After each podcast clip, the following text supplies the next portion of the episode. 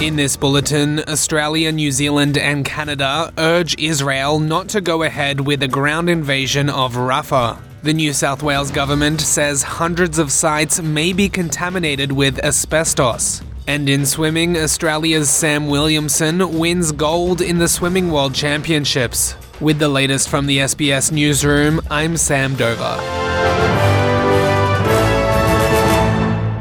Australia, Canada, and New Zealand are urging Israel not to invade Rafah in Gaza's south, saying it would be catastrophic for the 1.5 million Palestinians taking refuge there. In a joint statement released today, the country's three prime ministers say Israel must listen to its friends and follow international law by protecting civilians. Israel has already begun deadly airstrikes on Rafah, killing at least 74 Palestinians on Monday, but is yet to launch its ground operation. The statement calls for an immediate humanitarian ceasefire, the release of all hostages, and unimpeded humanitarian relief for civilians in Gaza. It also condemns Hamas attacks on Israel on October 7 and says the group must lay down arms too for a successful ceasefire. The Albanese government has come under fire for its decision to suspend funding to the United Nations Palestinian Relief Agency.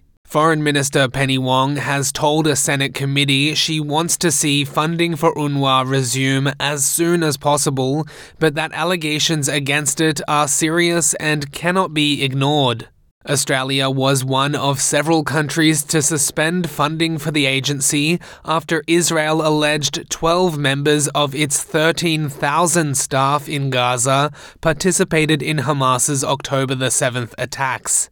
Senator Wong says the suspension of funding affects an additional $6 million announced in mid January, but not 20 million in annual funding, which has already been distributed for this financial year. But Green Senator Mehreen Faruqi says the government needs to contribute more aid for the dire humanitarian situation in Gaza.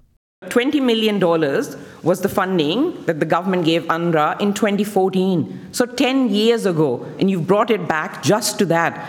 10, so in real terms, the funding is still less than it, what it used to be sure. 10 years ago.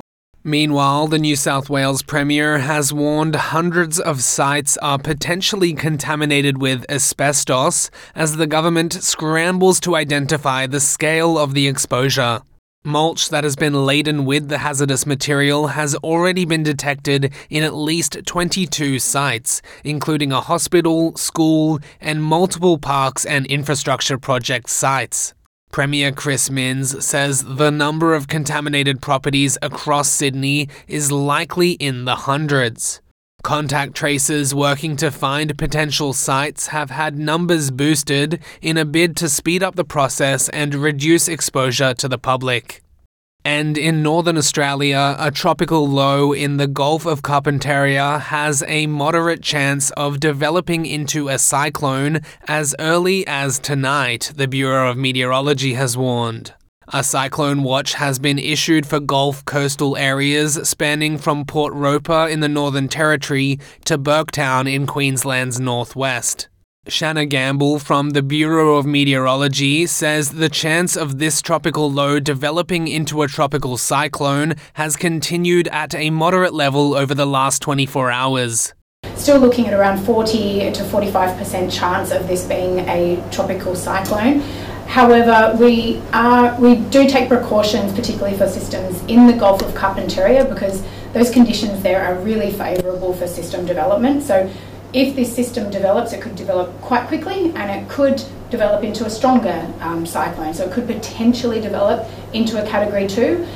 The Bureau says parts of the Gulf of Carpentaria coast are likely to experience strong gale force winds and heavy rainfall, even without the system developing into a cyclone. And to sport, Sam Williamson has roared to Australia's first swimming gold in the pool in Doha, clocking the fourth fastest time in history as he claimed the 50 metres breaststroke crown. On their best night yet at the World Swimming Championships, Williamson's blistering triumph capped a four medal haul for the Dolphins on Wednesday. You know, 18 months ago, I watched this race from the couch at home. I think last year at Worlds, I was got a ball in lane eight. So just to get a chance to race these guys, I mean, they're my heroes. So yeah. it's pretty special.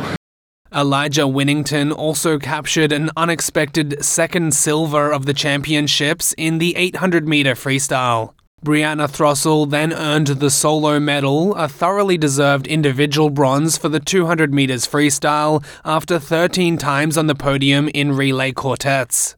I'm Sam Dover, and that is the latest from the SBS Newsroom.